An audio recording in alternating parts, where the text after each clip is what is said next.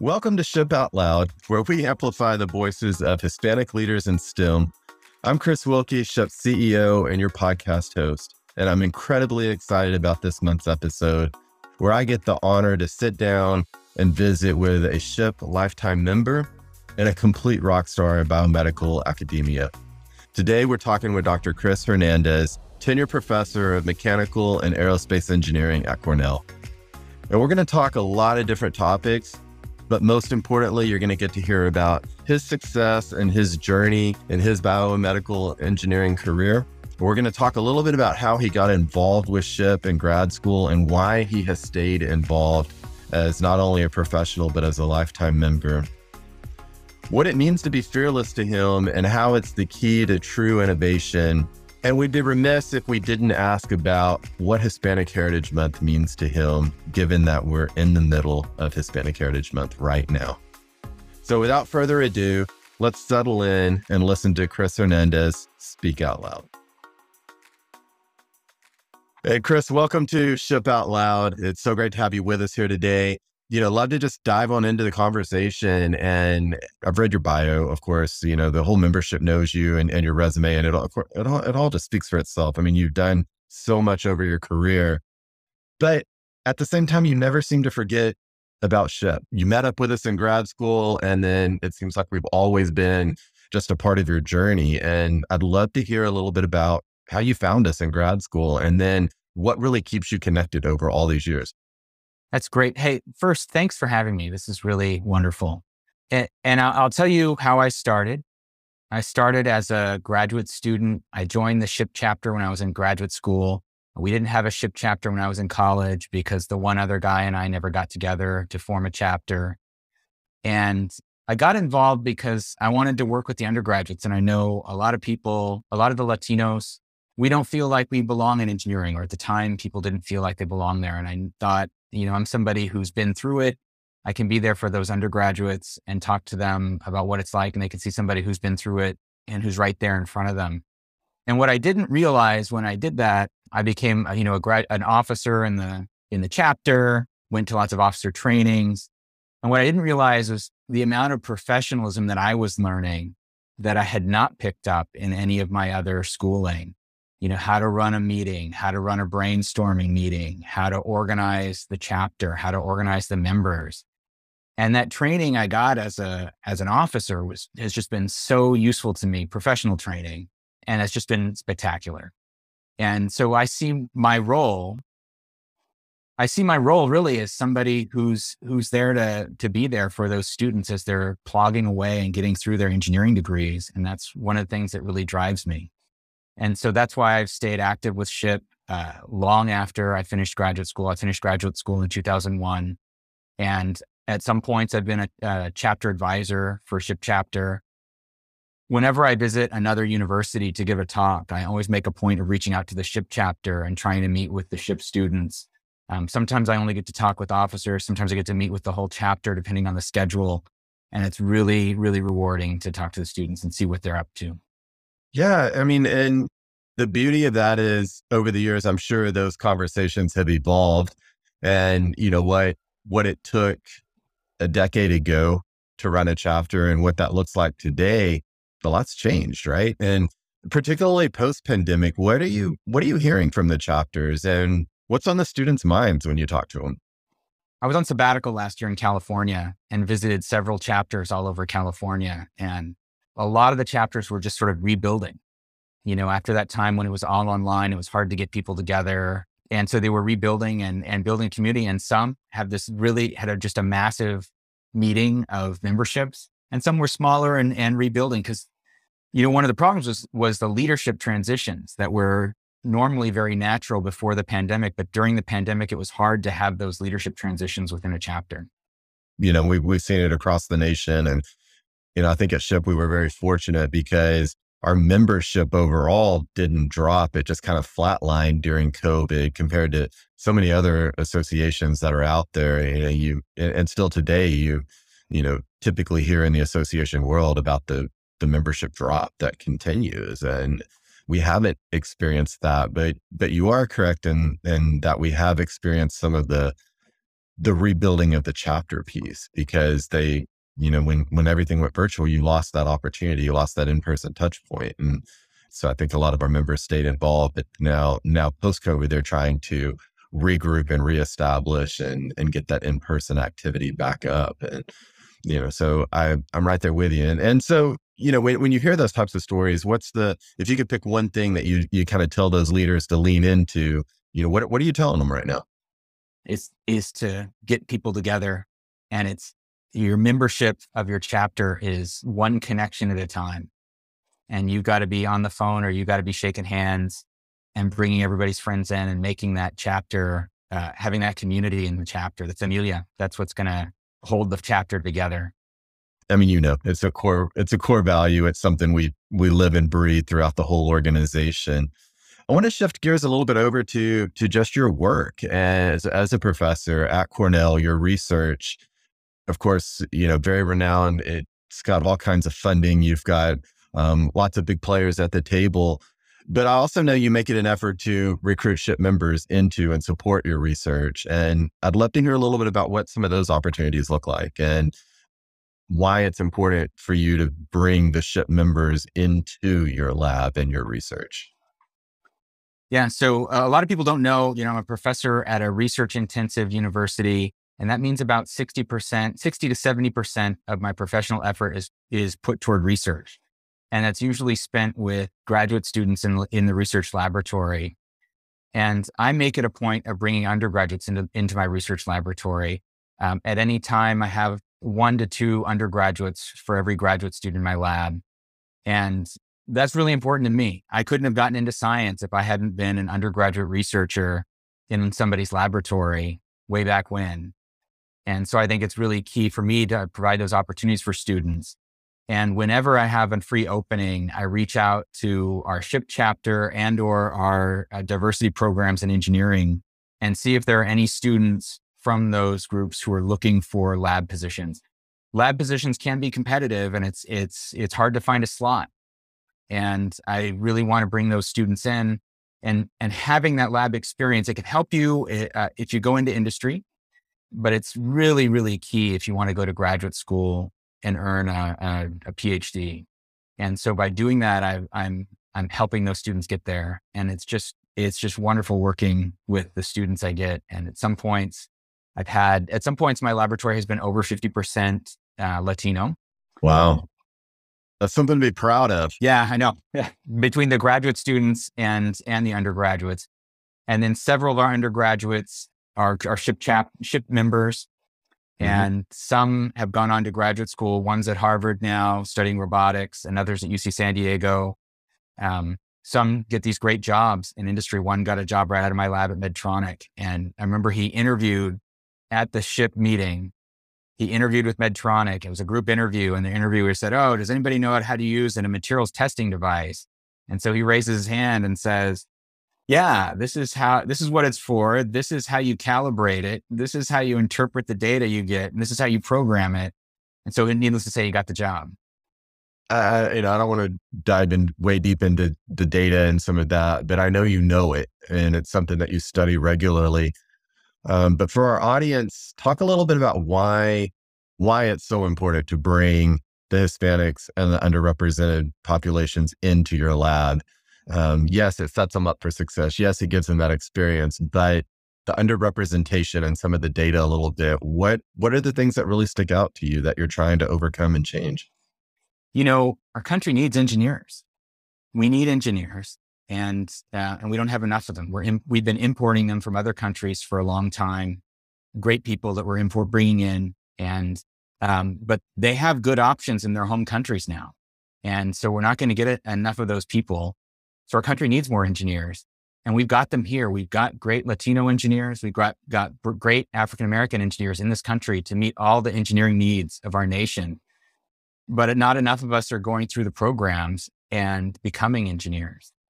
And so this is an opportunity to really have impact on, on our country, but it's also, it's also a great opportunity for us. What do I like to say is that many of our families came to this country to do the jobs that other people didn't want to do. And let me tell you, there are a lot of other people who don't want to do enough engineering. So we're here to do that job. and it's good for us. It pays well. We can support our families on it and it's respected and our country needs it. And anything I can do to bring those numbers up gets me really excited. I think yeah. I was reviewing the numbers and I think at current trend, Latinos should reach parity by maybe 2050.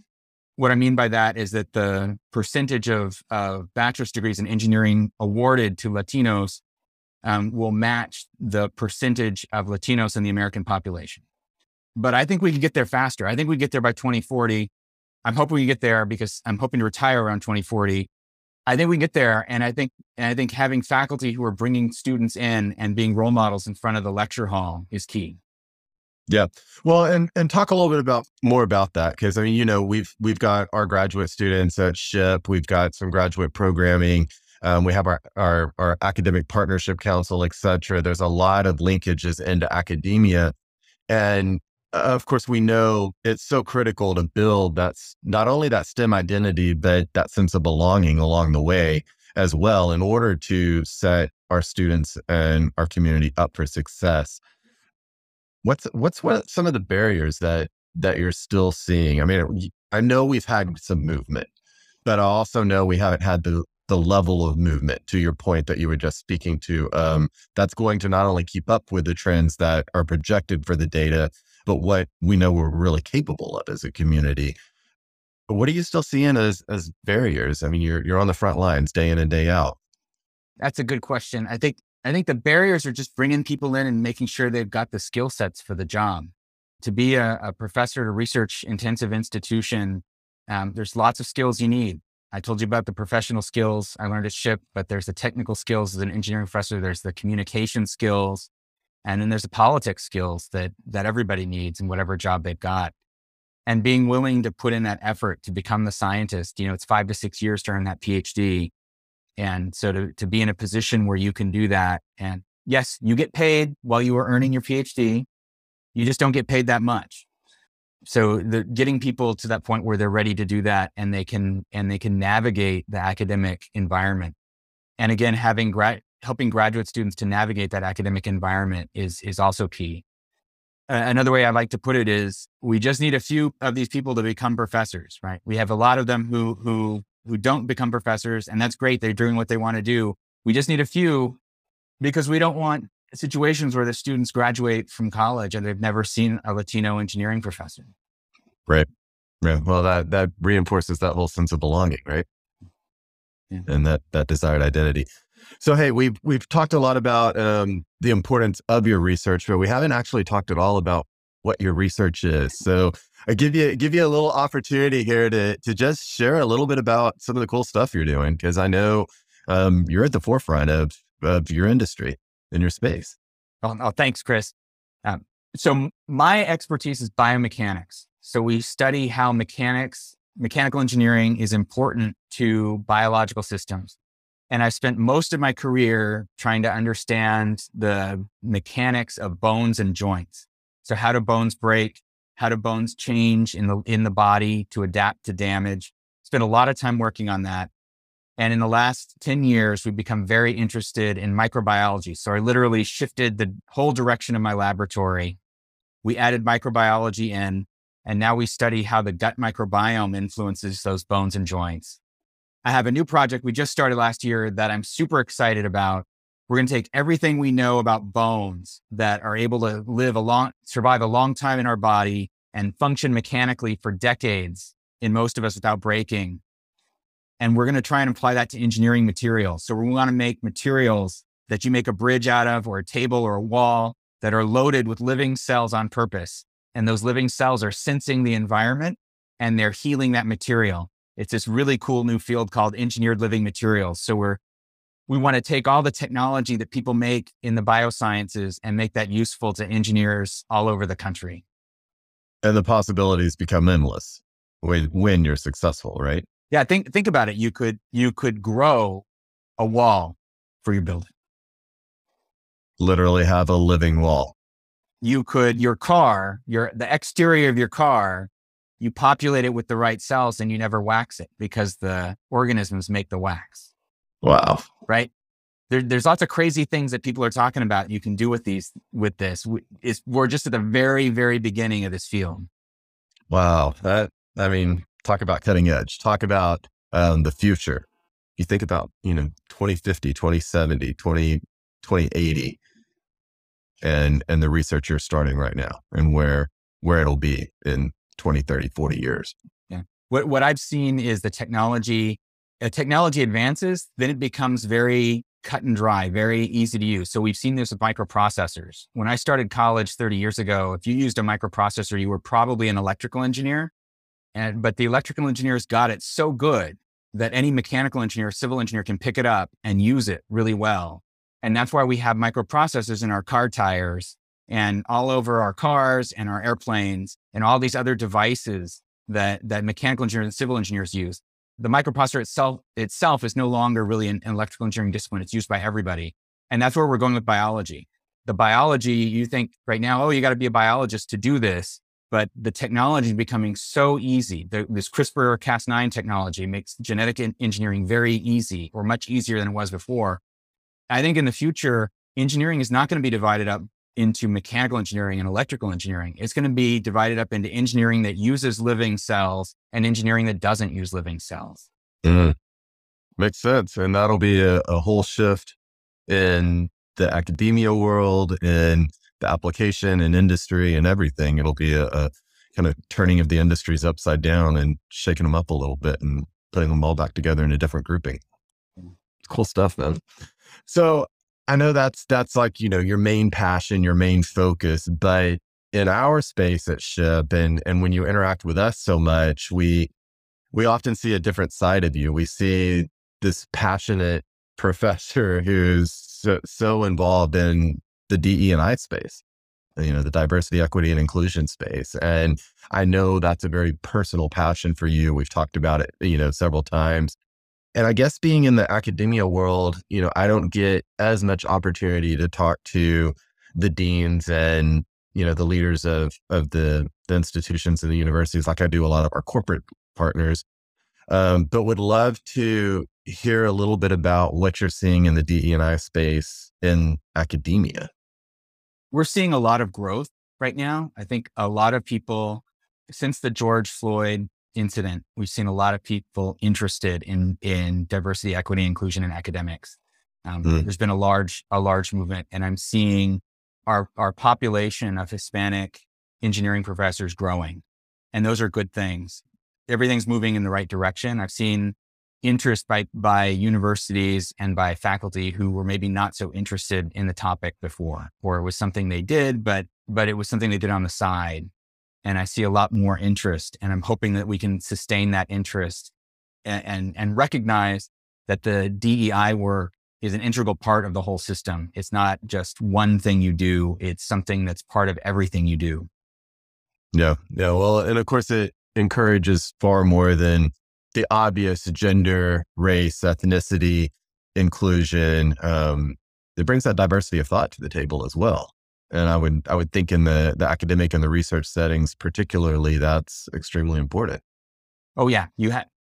There, there have been several studies that have shown that having diversity in your scientific team or on the paper leads to more impactful scientific papers from that perspective. And many of your listeners are already aware that having a more diverse team in industry uh, leads to more profitable companies.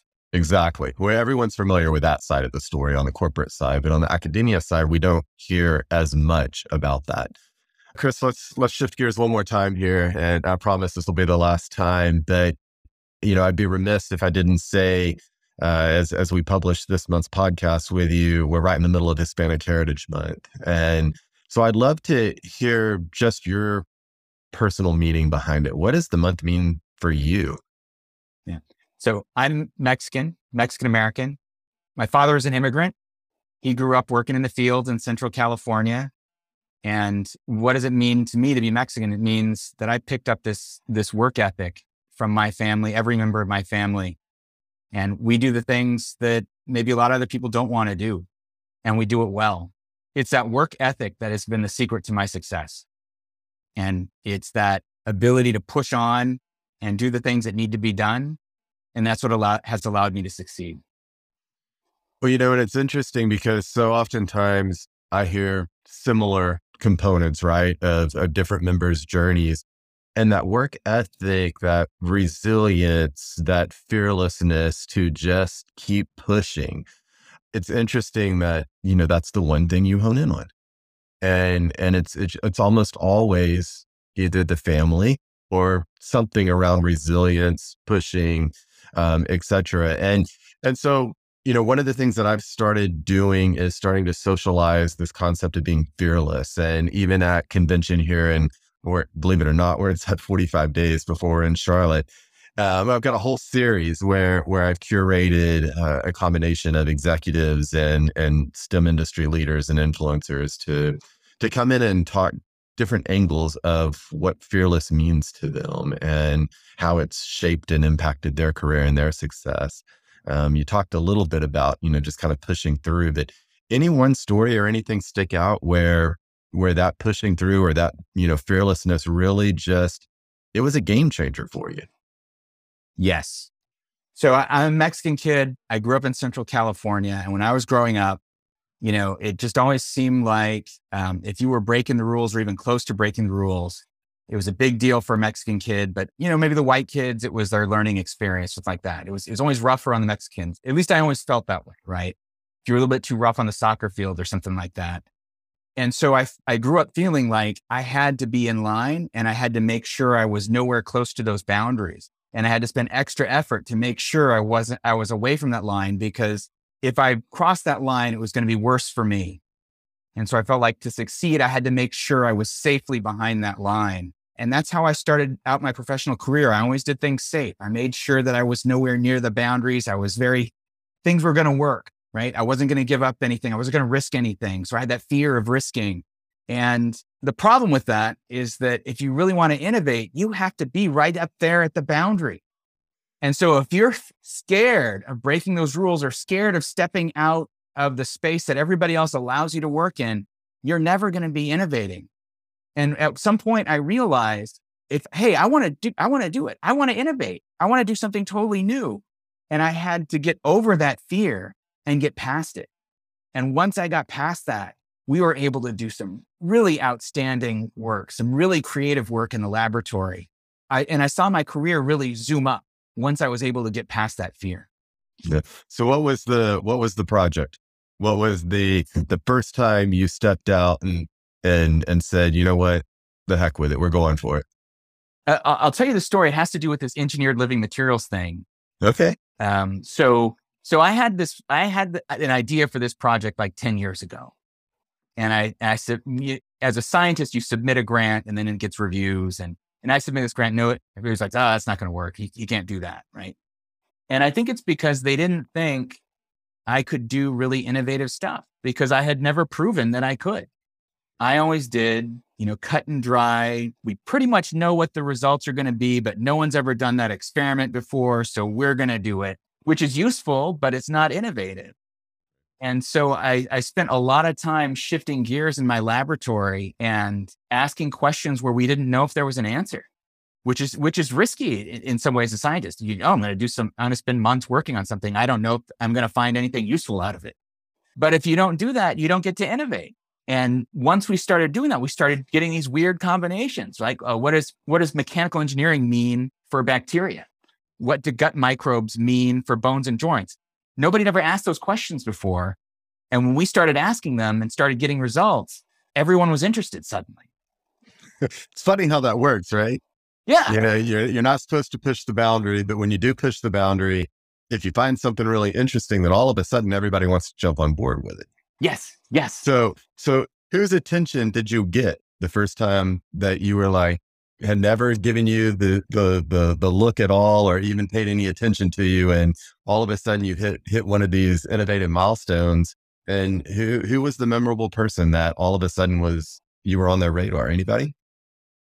I can't give i can't give you a specific name but people started taking notice. They said oh somebody's working on the microbiome in bone. Who is it? Oh let's let's ask him to give a 10 minute talk at the end of the meeting and then I give that talk and everybody's jaws drop. And then afterwards, I'm getting coffee and some of the other scientists are coming up to me and saying, wow, you are so brave to be going out into this new space. I can't believe it. That's great. And so you start getting feedback like that. I'm like, okay, now we're going to do more of it. Exactly. Because that's what the audience likes and it's useful to people. And we're also going to stand up the Hispanic community at the same time. Oh, yes. And make sure they're in the middle of all of this right here with me, which was probably, I don't know if it, saying that it was a first is, is fair, but definitely not the norm. No, no. I mean, when I give a scientific presentation, I put photographs and the names of all those students who worked on it. So I presented this work on the microbiome and bone, and then and then there it is. Marisol Luna worked on it. Macy Castaneda worked on it. Laura Vasquez Bolanos worked on it. And everybody in the scientific community sees the pictures, these spectacular students I got to work with. And and I have had students, I've given that presentation, and I've had students in the room and like, oh my gosh, I never knew an engineering Latino engineering professor before, let alone one who had three Latinas working on the project. Right and the success and the type of work that you're doing on top of it. Yeah. It's it's truly it's it's definitely inspirational, but I think more importantly, it just demonstrates what's truly possible when you bring that diversity of thought in an intentional way into any setting. You know, like we talked about, we know what the data says on on the corporate side, but you're, you're speaking exactly to it on the academic side as well. And guess what, people? It's the same thing. doesn't matter what the field is, doesn't matter what the industry is, the power of that diversity of thought. Well, Chris, I always love to close my sessions um, with with kind of a, a bit of closing on food because for me, a lot of my leadership style is grit, grace, and grilling, and particularly the the power of food in not only the business world but in our relationships overall. And I love to ask every guest just, you know, what's one of the biggest things, uh, or, you know, one of your most favorite dishes or your favorite restaurants that, that you love to, to get, you know, dive into, or what's that one meal that's that comfort food for you that you'd love to share? So, so uh, I'm glad you asked about food because I do a cooking lesson with my lab every fall. And so nobody graduates from my lab without having learned how to make tortillas and mole. That's awesome. And when I when I got married, my wife and I went to Puebla specifically for a week's lessons of cooking mole. All right. So I'm going to need a recipe on mole because I love it and have never attempted it at home. Oh, it, it's time intensive. And of course, I'm not as skilled as the abuelitas in Puebla, but but I love my mole sauce. And uh, we make it for Thanksgiving with our turkey, and nobody wants the gravy because they just want the mole on their oh, turkey. Yeah. No, abs- absolutely. Uh, I, I wouldn't want the gravy either. Sorry, mom. but I would. Uh, the mole sounds amazing. Would love to to swap a recipe with you um, in the future. But most importantly, just thank you for being with me. I, I really appreciate your story and you sharing uh, a bit about your journey and and just being here to talk out loud with us for a few. Chris, thank you so much for having me. And there you have it, everybody. What an amazing interview we just had. And Chris, I just want to say thank you again for not only sharing your personal story with us, but all the professional insights and the support that you give to our students. I think that's uh, one of the most important pieces that you shared with everybody today. Well, y'all, we'll be back next month with another amazing and inspiring Hispanic STEM leader. And until then, you can always check us out on our website at SHPE.org or on our social media platforms. And to become a member today, go to our website, click join in the top right corner, and enter code POD22. That's POD22. And remember, you not only belong here, but you belong at every STEM table across the country. So y'all take care, and we'll see you next time, Familia.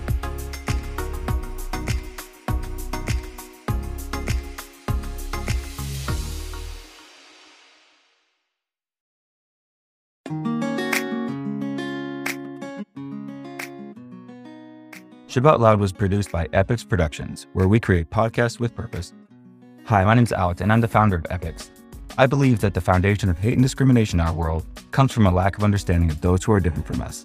Check out my show, The Epix Podcast, where we step out of our comfort zones to hear the stories of others so that we may better understand them and be a part of making real positive change in the world. New episodes drop every Friday, go to epicspodcast.com to go listen and subscribe, or go to epicsproductions.com to learn more about starting your own podcast. And be sure to follow all the shows in the Epics Podcast Network to hear more epic stories.